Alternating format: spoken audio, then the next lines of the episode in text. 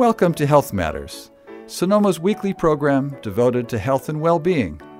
Each week, through interviews, editorials, and listener participation, we will explore topics and issues of contemporary medicine and its relationship to the lifestyles of our community. Our goal is to provide you with information and resources to help you achieve and maintain what you deserve a happy, healthy, and productive life. I'm your host, Dr. Ned Hoke, a veteran in natural methods healthcare, speaking with you today from Sonoma Valley, California, for an hour of health topic digestion and discussion. Please stay with us.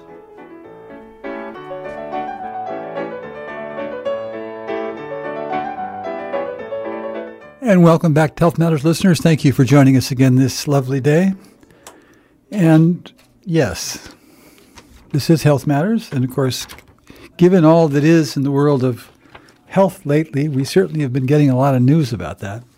And last week we did have uh, a very important person from, from Los Angeles talking about how, well, sad to say, how poorly the federal government was uh, standing up to the the, uh, the, the challenges that were before them. But the good news, of course, is that things are unfolding and continue to improve, presumably in that area. Today, we're going to be talking about a health subject, but not the coronavirus primarily. We're going to be joined by uh, Judy Foreman, who's a New England based and Harvard University based um, health columnist, actually. And she's written a book called Exercise is Medicine. And um, for most of us, aging is the most un- uh, unthinkable prospect. It represents the penultimate phase of life, a slow downward slide into decrepitude, dependence, and disability, and one we prefer not to think about. So afraid are we of the inescapable effects of the passage of time that massively lucrative industries have sprung up to slow things down, providing an endless array of creams, salves, medications, remedies, all promising to do the impossible stop time in its tracks. But in investigative health journalist Judy uh, Foreman's new book, Exercise is Medicine How Physical Activity Boosts Health and Slows Aging, she argues that the best defense we have against the ravages of Father Time is possibly the simplest exercise. Through extensive research into evolutionary biology, exercise physiology, and the new field of geroscience, uh, Foreman uncovers exactly why exercise is so powerful. The mechanisms now being discovered that account for the vast and varied eff- effects of exercise all over the body. One of the most eye opening chapters in Exercise is Medicine is Sitting Kills, which provides a comprehensive analysis of just how harmful sitting truly is for your body synthesizing a wealth of information from countless different research studies, Foreman concludes that sitting is so lethal and so common that it now accounts for a estimated 5.3 million deaths worldwide. Worldwide, excuse me. if inactivity were decreased just by uh, 10 to 25 percent, more than 1.3 million deaths could be averted across the world. Uh, these facts point to the assertion that it's not the passage of time that makes us fall apart, but the lack of exercise. So that's what their promo literature says, and it's a, pretty much the book delivers on that promise. Uh, before Judy, who will be with us shortly here, uh, joins us, I have to read our our uh, reminder of the day from Lawrence Ferlinghetti. From 2007, he says, Pity the nation whose people are sheep, whose shepherds mislead them. Pity the nation whose leaders are liars, whose sages are silenced, whose bigots haunt the airwaves. Pity the nation that raises not its voice except to praise conquerors and acclaim the bully as hero, and aims to rule the world with force and by torture. Pity the nation that knows no other language but its own, and no other culture but its own. Pity the nation whose breath is money and sleeps the sleep of the too well fed. Pity the nation. Oh, pity the people who allow their rights to erode and their freedoms to be washed away. My country, tears of thee, sweet land of liberty. That's from a gift from Lawrence Ferlinghetti. And he was um, building on uh, Gibran's uh, uh, basis for that that I think "Pity the Nation" was probably something from Gibran. Anyway, um, uh, Judy should be with us here shortly. And while we're waiting for Judy to join us, let me um, actually just go right into her book a little bit. Um, and it is it is uh, Oxford University Press, very high toned um, and uh, and very comprehensively done. So let's dive right in until she joins us here a little bit. So she says, let's see. Well, she starts out uh, talking about aging. Why do we age? She asks. Aging is one of the deepest mysteries of the universe. After all, what's the point? Once you've passed your genes to the next generation, why stick around? Why take up space and use food and other sc- scarce resources? It's the young who need those things to live to reproductive age. So why do old animals even exist, or old people? And speaking as a clinician, I, one of the things that I think haunts many of my clients over 50 or over 60, more so even, and then older still, is that question: Why am I still here? What is my What is the point of my life anymore? And so on and so forth. And it turns out there are some answers to that, and there's actually some good answers. And she goes on Evolution has no reason to favor long life. Steven Austad, Austad, a former lion tamer who's now a biogerontologist at the University of Alabama at Birmingham, points out. Quite the contrary, he says. Evolution favors the early copious reproduction at the expense of later life survival. And here's our guest. Welcome to Health Matters. Thank you for joining us.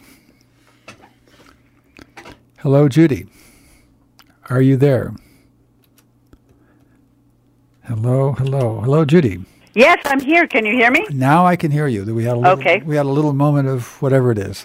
Okay. So, well, thank you for uh, uh, taking some time for us. Um, I was just reading from your book, st- starting with chapter one, aging, and I gave our listeners a little bit of warm up in terms of some of your enthusiastic uh, claims about how exercise is a is a kind of the solution, really, as you call it, the magic bullet. Right. so, so uh, now let's, but we're going and we're going to get, is we're going to dive into this book as deeply as we can in the, the time we have. But I kind of wanted to start, Judy, uh, asking you um, maybe a little bit more personally. What, how did you get started as a health journalist? Oh, as a health journalist, uh, well, that goes way back. Well, yeah, um, it does, yeah. Well, I, I almost, I, I assume we're on the air. yes, we are. We're live and we're happening. okay. Uh, in college, which was a while ago, I almost majored in biology, and then ah. I got ah. sidetracked by psychology and anthropology. Ah. But I, I was interested in science.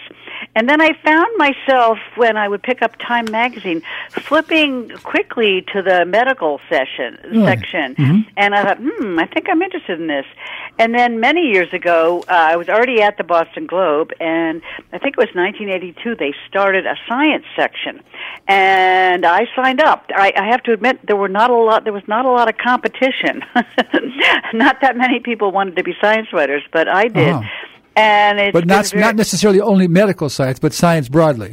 Science in general, yes. Right, I did not right. touch astrophysics, though. I have to say, I stuck Okay. with biology and medicine. Okay. Um, and then for a year, actually, I, I got a Knight science fellowship at MIT, which was wonderful. It's for journalists, Right. and you could take any course you want in the whole whole of MIT and actually Harvard as well. So that was that was fabulous. Wow. Um, and then I, after I came back, I after a year or two, I think, can't remember, um, I became the health columnist, and I was eventually syndicated. And wow. um, wow.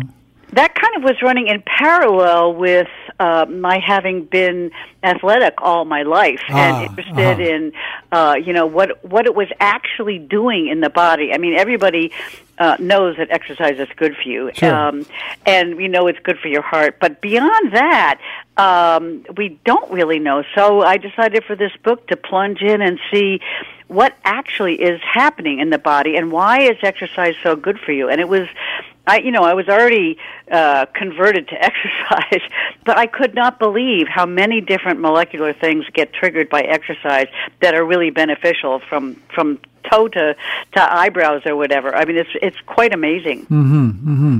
Well, as looking at your book broadly, one of the things that I scratched my head. I wonder. I said, is, are are we on the way to a WGBH series where Judy's standing up and there's these, the big screens behind you and you're pointing out all this? In other words, are are, are we are we headed because this is such a thorough kind of updating to many of the questions that one might have about the topic. Um, it does seem like it's sort of almost a setup for. So, is it a setup for going something else? Is it is it, is it the beginning of something else, or is it sort of just another book? Oh, it's definitely not just another book. I mean, I do have two books uh, that I did before this, right. um, both of them about chronic pain. Right. But I certainly wouldn't consider this just another book. I, I'd love for there to be a major motion picture or TV series or something. So far, uh, as far as I know, that's not in the works. Uh-huh, but uh-huh. um, I wish it were because, um, or I wish at least people would buy the book and kind of take it to heart. Right. You know, we keep hearing all these statistics, something like 70% of the U.S. population is either obese or overweight and Right. you know that in itself is is a big enough reason to exercise as if exercise weren't doing all these other good things for our brains etc Right. I mean, we really are. I mean, right now, all we can think about is the coronavirus, but Right. we really have um, sort of an epidemic of unfitness, Right, and right. Um, that that ultimately may prove prove more important for the country. Well, that's that's of course why I exactly kind of you, why I felt that way. I thought to myself, my goodness, this this is this is the message that we need to hear for this seventy percent of the people obesity kind of thing, and it's it seems um, so. It, it, it and at the same time, I also recognize that I'm a clinician, a practicing physician, and so. Uh, of, of Oriental medicine, actually, and and um, but still, the majority of my clients that are the the ones that are 60 and above, uh, more, more than some, but all of them are have questions of the kind that you sort of ask rhetorically and then answer in your book. And so I thought it struck me this is definitely uh, the kind of a text that would easily, you know, work its way forward into the uh, a, a public exposition beyond the book covers, you might say. And I, of course, I was thinking since WGBH is right there, right close, Yes. close, close at hand, it would be a, a good thing for that. And I, I maybe I'll write them a letter and tell them to do it. So. Um, so to get into your uh, to get into the details a little bit, um, now just one more little question about yourself. Did, now you- you're a Wellesley girl, so I guess maybe are you a New England person as well? yes, I'm a Wellesley grad, Right. woman, whatever. Right. Uh, I'm sorry, well, my I mother grew up called it- outside, I, outside New York City, but I've lived. Uh, when I came to Wellesley to college, Right. uh, I basically I went in the Peace Corps for three years Ah. in Brazil, but after that I've been in Cambridge and Boston and and uh, now in Newton for my whole life, and Right. it's it's we're we're doing okay. right. Well, the way you the way yeah the way you write it, or the, it looks like you're definitely a bound up to that you know Cambridge nexus, you might call it. I I am. I didn't Right. realize that showed, but it's true. well, I, I I had the good fortune of, of teaching in New New Haven for a while, and I I come from a long line of Connecticut Yankees, so I'm I'm, I'm familiar with the with the odor, you might say. oh, uh, that's great. Yes. so any, so anyway, coming to your book, I, I guess what I was hoping we would do is kind of go through. Uh, actually, the way you start, I'm just trying now turning to the page that I wanted to get to because you start and you do it, you, you kind of lay it out, and you say, well, like chapter one through chapter thir- 13, you, you kind of give us a little synopsis of the chapter. And so what I thought I'd do, um, if that's okay, would just sort of say a couple words about what you say about chapter one and then kind of push your button and say say a little bit more about that. So let's you say you strongly suggest starting chapter one on the biology of aging and and so on. So let me push your button on that and and and give us a little kind of short elevator synopsis of what chapter one is about. Sure. I mean, what what people really probably need to know if they haven't gotten the book yet is um, I, I rate every chapter so the easy stuff is first, and then uh, if you hate science or something, you Right. can um, stop reading when you when you find it too difficult. But basically, uh, it's pretty accessible all the way through. But the the heavier duty science is toward the end of every chapter, so Uh-huh. you can at least start every chapter. Um, the book is really about aging and exercise, so I decided I would start the whole thing with um, trying to understand what aging actually is. And um, to my surprise, I learned that it is not inevitable. I mean, you know, as we kind of chug along through life and look at older people, we tend to think, well, they're they're aging and they're they're looking like it. They're kind of stooped over and they've got all these sort of medical problems and um, they're basically deteriorating, and that does happen. But it turns out, um, in terms of evolutionary biology, that aging is actually kind of an accident. Nature, i.e., evolution did not plan for us to have all these bodily ills as we get older. I mean, for one thing, nature doesn't plan anything. Um, but we're not, you know, supposed to have all these problems as we get older. There's nothing in our genes that is supposed to make these bad things happen. Um, so that was interesting to me. And some animals don't even age at all, which was very which was a, which the hydra you were talking about, right? Yeah, these, some of these little sea creatures. Uh, that means their risk of death is the same at one day old and one thousand days old, or one thousand wow. months old, which was which was pretty interesting. Wow. Um, and that's basically uh, the kind of the gist of the beginning of that chapter. Then I go into um, what was really interesting to me, which is that um, and we we're now need know. To, we're going to need, excuse me, we're going to need to hold that thought. We need to take a little break. Oh, we're, sure. We're talking to Judy Foreman, uh, the author of a new book called Exercise is Medicine How Physical Activity Boosts Health and Slows Aging. So, for a lot of our listeners who are interested in this topic, please stay tuned. We will be back with you in just a moment. You're listening to KSVY, your voice of the valley. This KSVY weather report is brought to you by SonomaFun.com. That's where you'll find Savvy Sonoma Valley, monthly digital guide to all that's happening in the Valley of the Moon. That's Savvy Sonoma Valley at SonomaFun.com. It's Thursday, March 12th, 2020, and you are listening to your Voice of the Valley KSVY 91.3 and .org all around the world. Outstanding weather. We've got lots of sunshine today, clear skies. The high about 75 degrees. Tonight, mostly clear skies. Low dip into 42 on Friday. Look for lots of sunshine. A little cooler, the high near 72. No rain Friday night. Low around 41 with a slight chance of showers after 11 a.m. on Saturday, but then becoming mostly sunny, and the high near 59.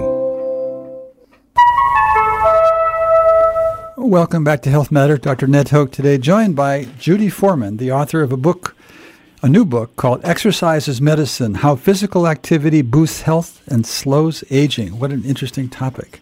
So, we were just discuss, dis- discussing the, the sort of the latter part of, of your intention for chapter one. I, I cut you off. I'm sorry. Oh, no problem. Uh, yes, in 2013, um, a team of European scientists boiled down a lot of the research and uh, essentially said that there are nine major cellular and molecular hallmarks of aging.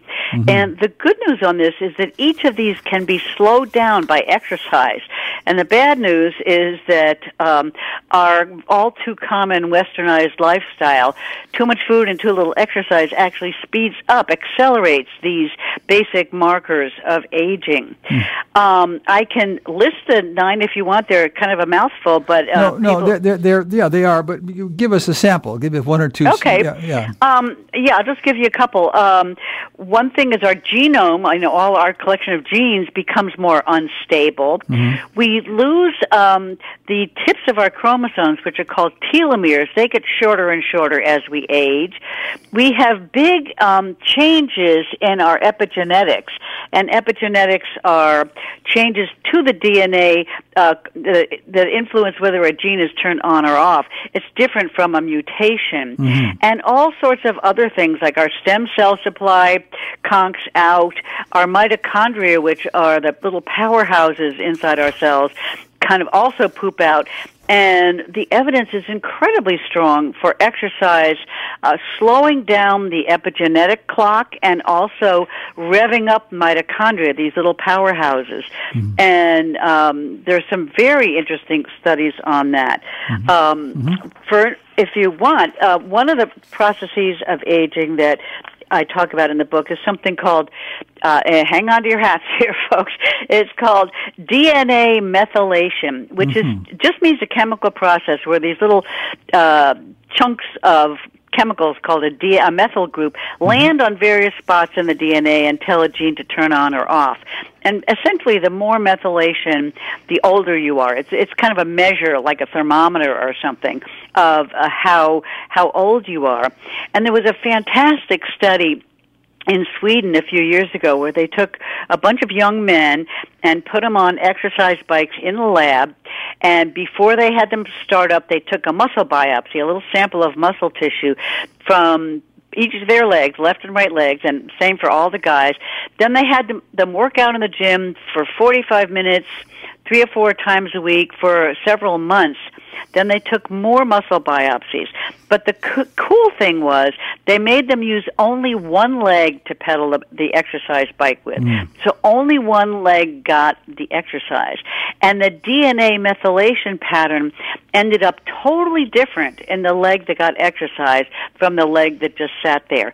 In, in essence, um, the exercise leg was physiologically younger than the non-exercise leg. And this this this has got to just ring the ring the bell of the of the of the the, the book. That's pretty much. Absolutely. I mean, it, it, it's just I, can't imagine a, a, more straightforward ding that would say, "Guess what, ladies and gentlemen, this is real stuff. This this exercise, right?" That's exactly right. It's it's the perfect controlled experiment because right. it's the same person, same food, same sleep pattern, same everything. The only difference is one leg got exercise and one didn't. Mm-hmm, mm-hmm. And interestingly, the same pattern shows up with um, mitochondria. The muscles that you use end up with a lot more mitochondria to make the energy we need than the muscles that you don't use. Mm-hmm. So it's just these experiments are, are just brilliant because, you, as you say, they're just totally clear. You can't really argue with the methodology. Well, and of course, what what we've heard all these years in our our teachers and parents and our you know other guides at one or another say that the, the use it or lose it thing is yeah. we, we we needed we needed to put some more you might say muscle or more facts or more science or whatever it is. We we needed to do what you're doing here Judy I think. We needed to do the science and actually find out is that in fact true. And exactly as you say it, it, it, guess what ladies and gentlemen? It is true. It and, is true. and when you if somebody like myself who's been in the medical field for now for a little like 40 years I mean, the whole business of, of what a lot of what, what you write about, it's wonderful to see uh, many of the facts, of course, I'm familiar with, but what you've done is you've here in this book is you've brought us up to date and you've given us some some new data and some new some confirmations of things that we've been either suspecting or we've had earlier evidence of but you what you've done is you've you've like you really brought us right into the 21st century so I really do I do thank you for that well, thank you. And it's you know it's an interesting point that we haven't actually are always known.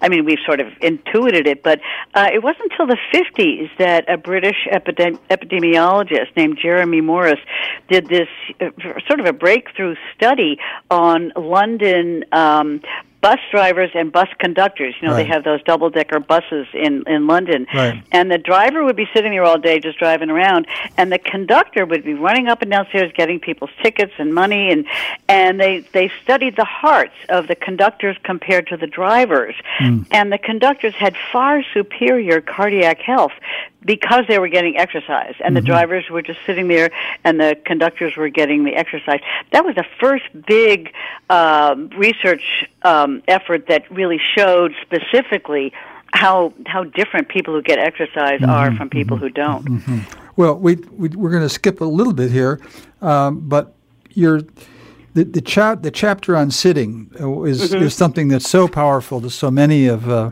so many of my clients who, one way or another, whether they're professors, uh, people that have to sit and write books or whatever it is, uh, which of course is there you are.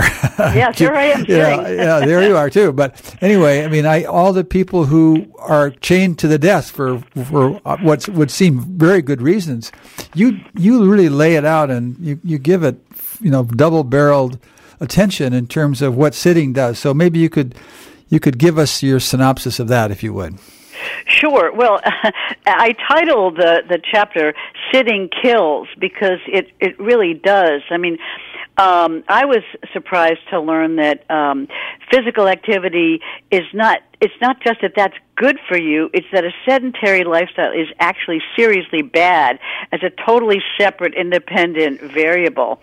And um, there was some bad news that I encountered with this. Like there was a big study in 2012 of about uh, 250,000 healthy American adults and they found that the more time that was spent sitting was linked to premature uh, death from heart disease and cancer even if those people exercise more than seven hours a week. Seven hours a week is obviously an hour or so a day. But even if you do this, which right. I have to confess I do, right. if I sit watching TV or sit at my computer straight for seven hours, I still have a 50% increased risk of all cause mortality. So it's really, um, if you if you have a sedentary job, and so many people do, you got to get up like every hour or so and move around. I mean, even two minutes of um, getting up uh, every hour or so really really helps. But it's it's hard to remember that. I mean, some people set their uh, Fitbit or their smartwatch or something to to buzz them and tell them to stand up and go get a drink of water or something. Right. So it's it's really important to not just plain sit. Yeah, well, well, you'd, you'd almost think this is a you know we're talking we're talking in the time of the corona, coronavirus, and so you think, well, that's a big deal. Well, it, so is this sitting, and, yes. and you know, and and and so you'd almost think, speaking of ep- epidemics, it would seem like our culture has arrived at a point of of of a of a, a, pandemic of sitting in a way. And, Absolutely. And, you know, and, and so in a sense, it's it's it, it, to me it seems like it's right up there in the same in the same zone, to so to speak. Because and one again, one of the things that uh, the the blessings of your text here is that you not only do you, are you a, a vigorous advocate of, of, coming to grips with that fact, but you've you've got quite a lot to say about it in a broader sense, in a, in a science sense, that you really you really add meat to that particular bone. So for listeners who actually, some of our listeners may be uh, sitting now. Um, and, and, by the way, I should let our listeners know that we will have a call-in time should, should you have a wish to, uh, to inquire of uh, Judy Foreman uh, about how exercise might be of, of uh, related to their their life or their how it might be of value to you. Please feel free to give us a call here at Health Matters Radio, 707 933 9133. We'll be taking calls through the end of the hour. So, uh, now moving on, now there's there's so much to say that one could go on with sitting, but I think we've kind of made that point really. But you say the the, the most important chapter you point out is, is the one on the heart. So let's let's go there. Let's let's see. You say the heart is the most one of the most important chapters in the book. If you read only one chapter, read this. Exercise has the most has many of the most important benefits to the cardiovascular system. Sh- should get off the couch, etc. So walk into that area for us a little bit, Judy. And you you, you very strikingly and, and very brightly point out a lot of current science on the situation of the cardiovascular and cardiorespiratory system. system. So walk us through a little deeply into that area, if you would. Sure, and if we have time, uh, the other really important chapters involve the brain. Yes, uh, we will get to that. We will yes, get to if, that. If we get to that, that'd be great. No, we will get um, to that. No, that's that's there, that's on my list as well. Please. Okay, there there is just no question that people who are physically active um, are have much better cardiac health. The reason uh, exercise is so important for the heart is exercise is the biggest killer of Americans. So anything you can do to reduce the risk of the biggest killer uh, has a huge effect on your life, your healthy lifespan, and and your risk of death. And overall, basically, people who are physically fit um, have a much lower, like a third lower risk of all-cause mortality, uh, which means death from any cause, uh, than people who are not fit there there are so many studies um, showing this that it's uh, it's absolutely ironclad. I mean, I've been a medical writer for God knows how many decades at right, this point, right. And um, usually you're writing a story that, you know, on the one hand this and on the other hand that. With exercise and physical activity, the data line up just incontrovertibly Right. that exercise is a huge benefit for the heart. It in so ma- in so many different ways. You know, it makes your heart more efficient. It can pump blood, uh, more blood with every every pump, every beat. Uh, it makes your arteries more elastic. Uh, it reduces the inflammation that underlies atherosclerosis. I mean, it just a whole series of things. It, it increases what they call heart rate variability, which is how how quickly your heart can respond to like an increased need. Like suddenly you have to drag your kid and run across the street because a car is coming.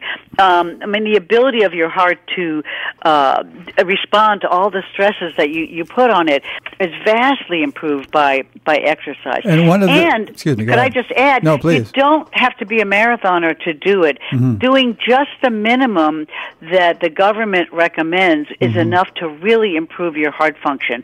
And that minimum is 30 minutes a day for five days a week of, of moderate exercise. And moderate means, you know, your, your heart rate is up, but, uh, and you're breathing a bit fast, but you can still talk. You can't sing, but you can talk. So it's not that hard to get that much exercise. Well, and of course, the, the heart is a story that is pretty widely known, and so you you haven't told us uh, really in this moment anyway, and, and in your book even you've kind of updated us. But we've been hearing this message over and over and over again. But one of the things that I know my clients don't hear, for instance, in what you do write about, is that you say that it turns out, as I think it was Bruce uh, Lieberman, Legal, yeah, talked about how the heart stiffens begin the heart and the arteries stiffen beginning in the 40s and 50s and so one of the things that for myself as a practitioner that's that's, that's hard for my clients to understand is there really is a kind of declining physiology that that that is has to do with that just that something that simple physiologic sort of stiffening and, and the narrowing of the vascular system so that the heart actually has to work harder. So as a consequence, there's a there's a a, a natural point where that sort of comes on, and of course, what you also write in is I remember if I remember correctly, is that people who are marathon exercisers from from day one they don't they don't encounter that stiffening. He I guess he reports that the that by keeping your exercise at a high level. Now this is these are extraordinarily high level, but at a high level you literally can can can uh, forestall the development of that stiffening. And one of the, like I say, coming back to my my patients in terms of my own experience as a clinician, is that is that stiffening and that loss of, of function is is not understood. And and um, actually, there was a, there was a Harvard Harvard health health letter that came out was a t- that had stiff heart as its as its lead line, and I used to copy that and I gave that to all kinds of people because people don't realize that actually there is a a, a rather normal transition to the heart and to the vascular system to the arter- arteries that has to do with that stiffness. So, do you have anything to add to that, Judy? Yeah, um, just just a, a slight correction. It, uh, Bruce Spiegelman, who's a fabulous researcher, Right. uh, he he uh, is the star of my chapter on mitochondria. The person you're thinking of, uh, in terms of our heart hearts and our arteries starting to shrink and stiffen in our 40s and 50s, Right. that is a, a doctor named Benjamin Levine. Levine, there it who- is, yeah. Yes, he's at the University of Texas Southwestern um, Medical Center. Right. Uh, both great guys. Just just a clarification, but Sure. yes, he has. Um, I have a direct quote from him. I'm looking at it right here in my book. He says, "As we hit our 40s and 50s, things go south. Our hearts and arteries start to shrink and stiffen, Right. which makes hearts less able to pump blood to the muscles. But exercise is the the remedy for this, um, as we've made quite clear. Right, right, right. Okay, so continuing down this road now, I think we can't we can't walk past mitochondria and, and, and not allow our listeners to really. You've mentioned it a little bit in the beginning of what we talked about. I think, but I think the the dynamism of what the mitochondria uh, are doing, and that's one of the things actually for me too, and was was a pleasure to read, was the you know further ex, ex, explanation about the nature of mitochondria and how that on a molecular level the mitochondria is such a substantial player in terms of the aging issue. So say a few words about that if you would.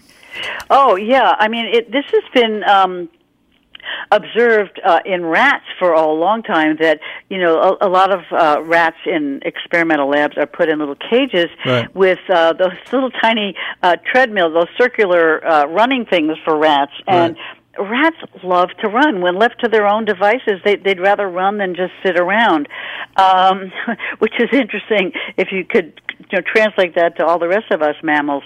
But um, it's very interesting, and here's where you were thinking of, of Bruce Spiegelman. Um, when when a muscle contracts, um, it uh, sends out um, a chemi- produces a chemical called um, PGC1 alpha. You don't have to remember that, but basically, that the gene that puts out that that protein, that chemical, uh, tells other genes in the uh, in the nucleus of the cell and in the mitochondria to make new. Um, chunky things that fit on the mitochondrial membrane, and those things uh, comprise the electron transport chain, which people may have heard of. And that is the actual mechanism that produces energy. Energy is not just a, a feeling; it's a, it's an actual molecule called ATP, Adenosine triphosphate. Adenosine triphosphate. triphosphate, exactly. Exactly. So a contracting muscle through this whole chemical chain of events ends up making more uh, mitochondria, which actually literally produces more energy. And of course, so that's for- it's very for- inspiring when you think about it. Exactly. Well, particularly for our aging uh, listeners and for myself included, uh, the the the business that the, that the that you can actually influence the development of your energy is really a, actually a wonderful prospect. And- It is. It's yeah. very encouraging. I mean, many a day when I've thought, "Oh, I don't really want to exercise," I've thought, "Well, I think I want to crank up my mitochondria," and that's that gets me going. There you go. now let's roll. Let's roll on toward uh, the the issue of chapters eight and nine. You talked about how exercise and mood were the biggest uppers for you. So talk, l- roll down that road, if you would, a little bit for us. Sure. I mean, the, the brain is obviously so important that I devoted two chapters um, to exercise and the brain. One chapter is on cognition, which means thinking, sort of intellectual processes, planning, all that stuff. The other is on exercise and mood. And what really struck me, which I certainly hadn't known before I did the research for this book, is that the same chemical, the same brain made chemical is involved in, in both improving mood and in improving cognition.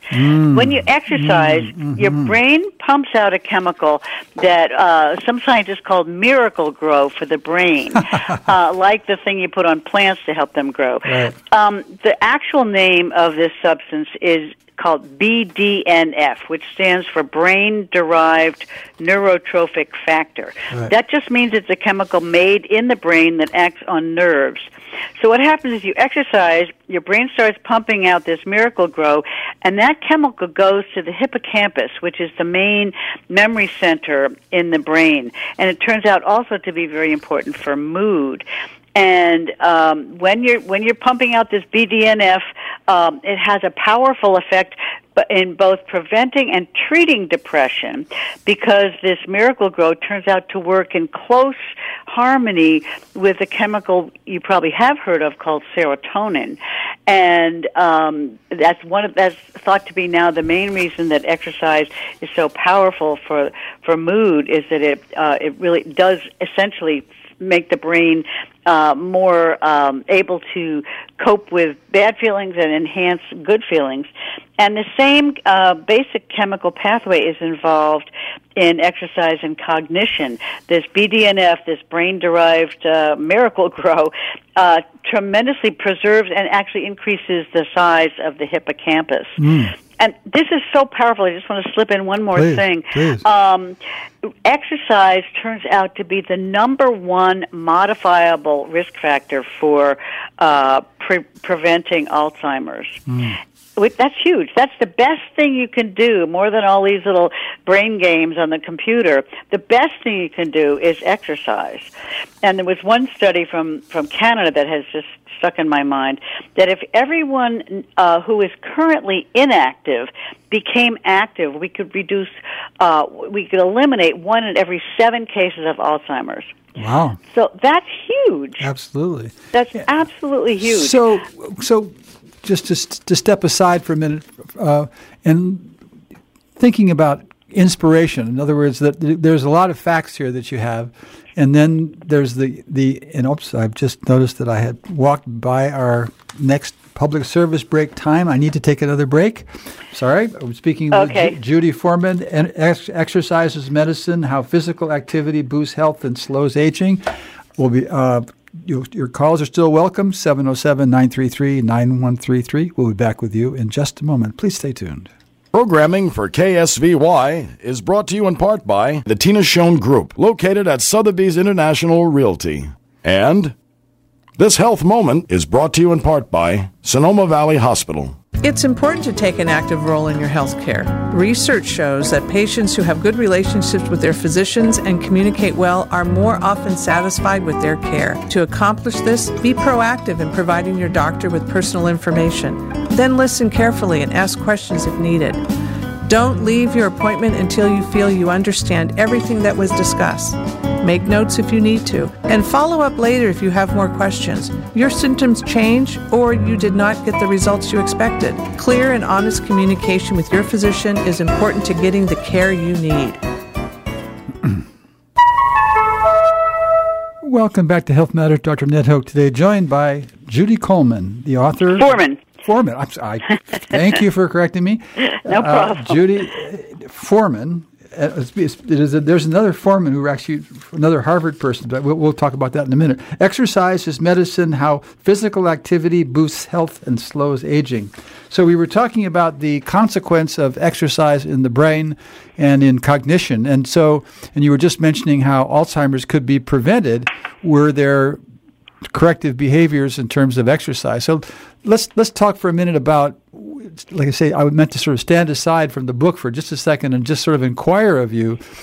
I mean surely given a book this kind of a book people are going to say to you Judy how are you going to create inspiration other than with facts? In other words, this is fact, fact, fact, fact, fact, and, and a lot of it's very inspiring fact, and a lot of it's also um, that's true as well, but it's and it's inspiring. But what what are you telling people that your uh, response to how to how to kind of awaken the inspiration in the in the minds of, of the people that you're around and who, who care about this topic?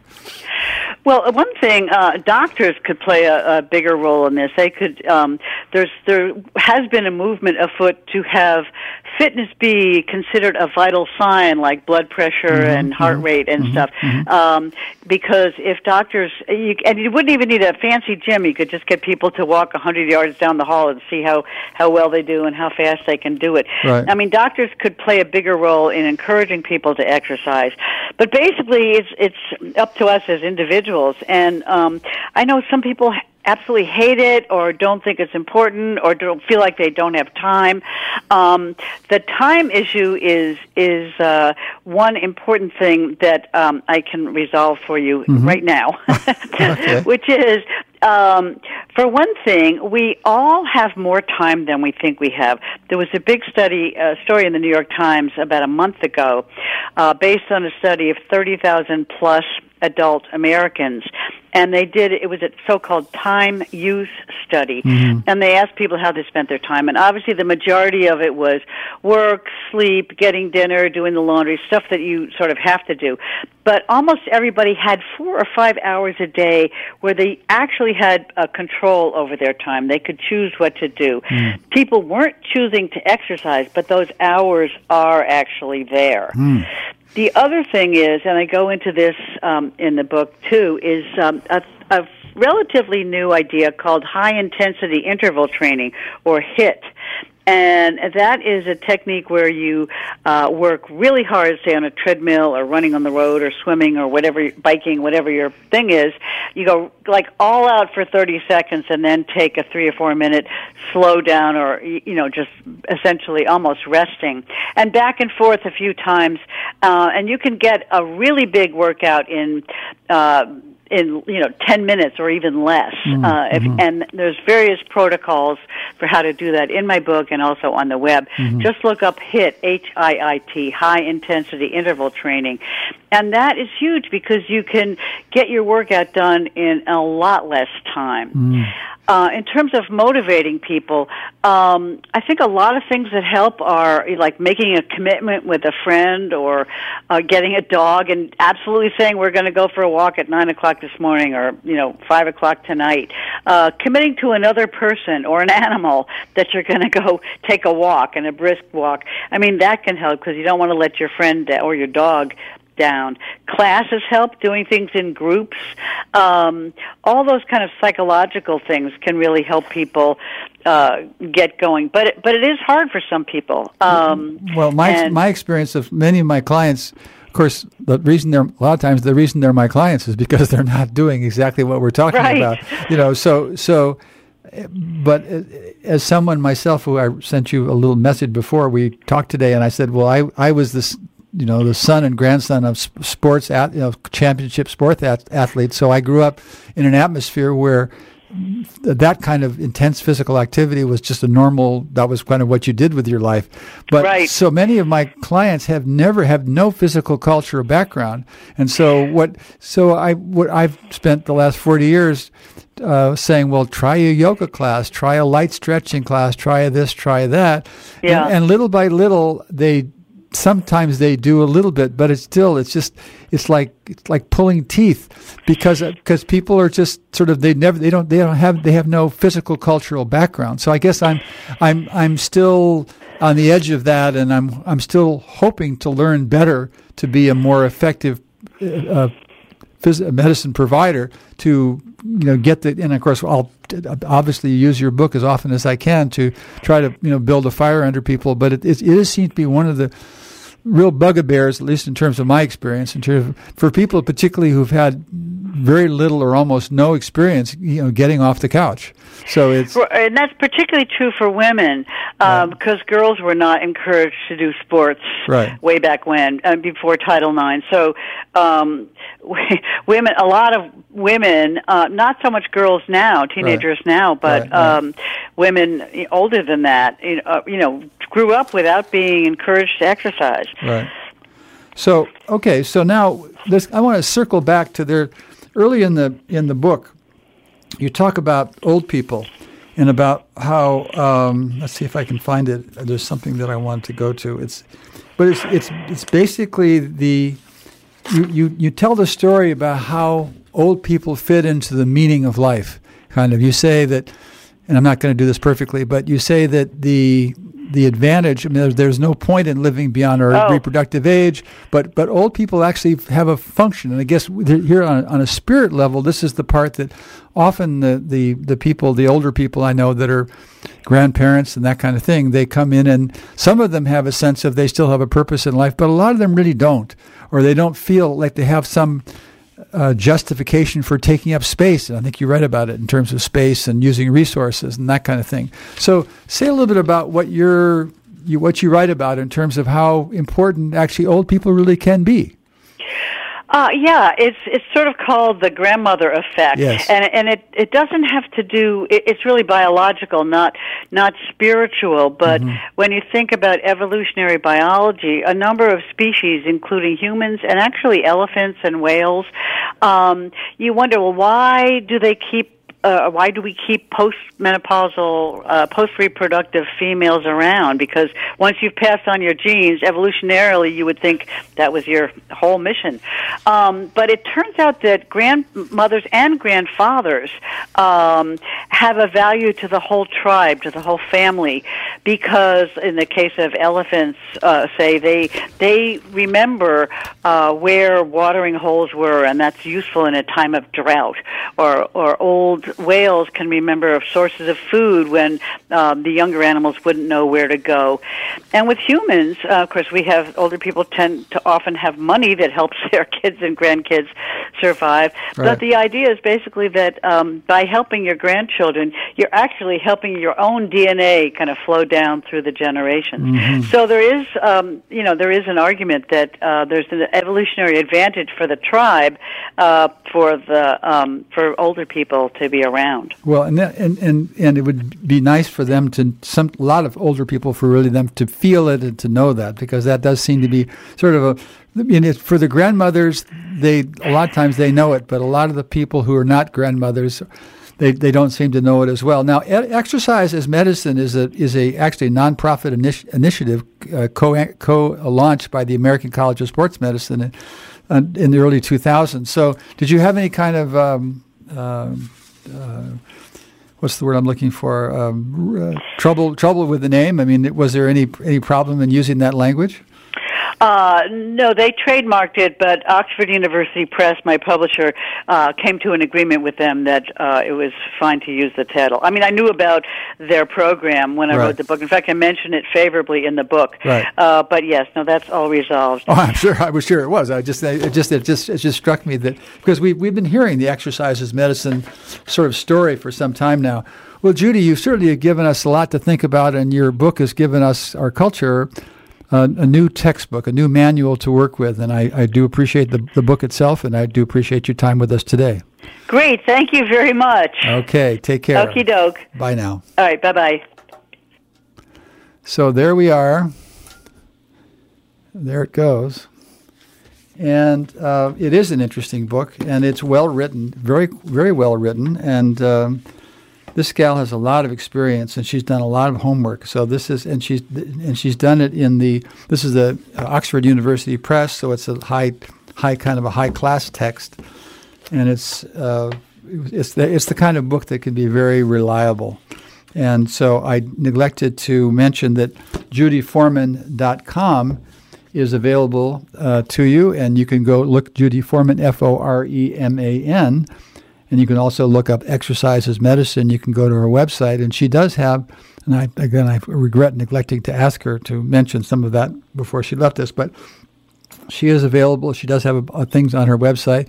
She has a couple of other books. So if you do like her writing, uh, that's uh, there's more there for you. She talked about a book she'd written on pain, et cetera, et cetera. So it was a great pleasure to have Judith Judy with us today.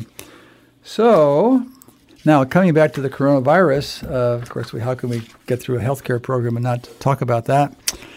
It does seem like um, that this is uh, getting bigger and bigger, and uh, and anyone can can can get a coronavirus infection. But young children are more likely to, most likely to get infected in the United States. Infections are more common in fall and winter. What are the symptoms of the coronavirus? They're runny nose, headache, cough, sore throat, fever, just not feeling well overall. Some coronavirus uh, cause severe symptoms. The infections may turn into bronchitis and pneumonia.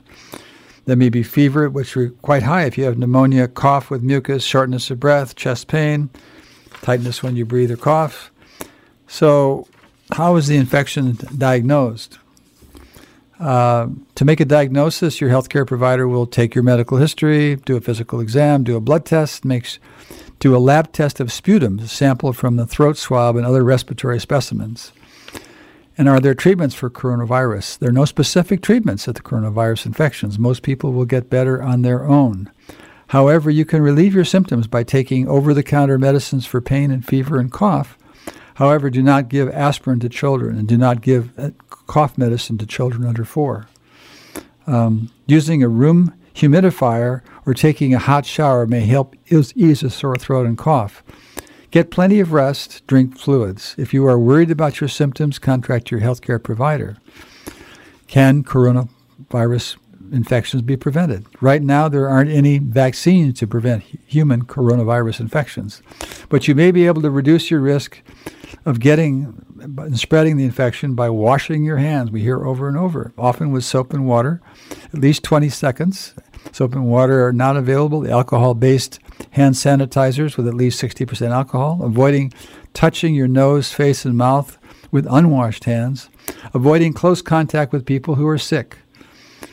Cleaning and disinfecting surfaces that you frequently touch. Covering coughs and sneezes with a tissue. Staying home when you are sick. That's the Centers for Disease Control and Prevention. So that's the latest on coronavirus. That seems to be becoming more and more a factor in our culture here. And um, I'm hoping that you'll stay well and that you'll follow the directions of your healthcare system. And I know they're trying to do their best to be of service to you. So thank you again for tuning in to Health Matters Radio today. It was a pleasure to have you. Please tune us in again next week if you have anything to want to share with me. I'm ksvyhealth at gmail.com. ksvyhealth at gmail.com. Looking forward to being with you again next week. Until then, I bid you well.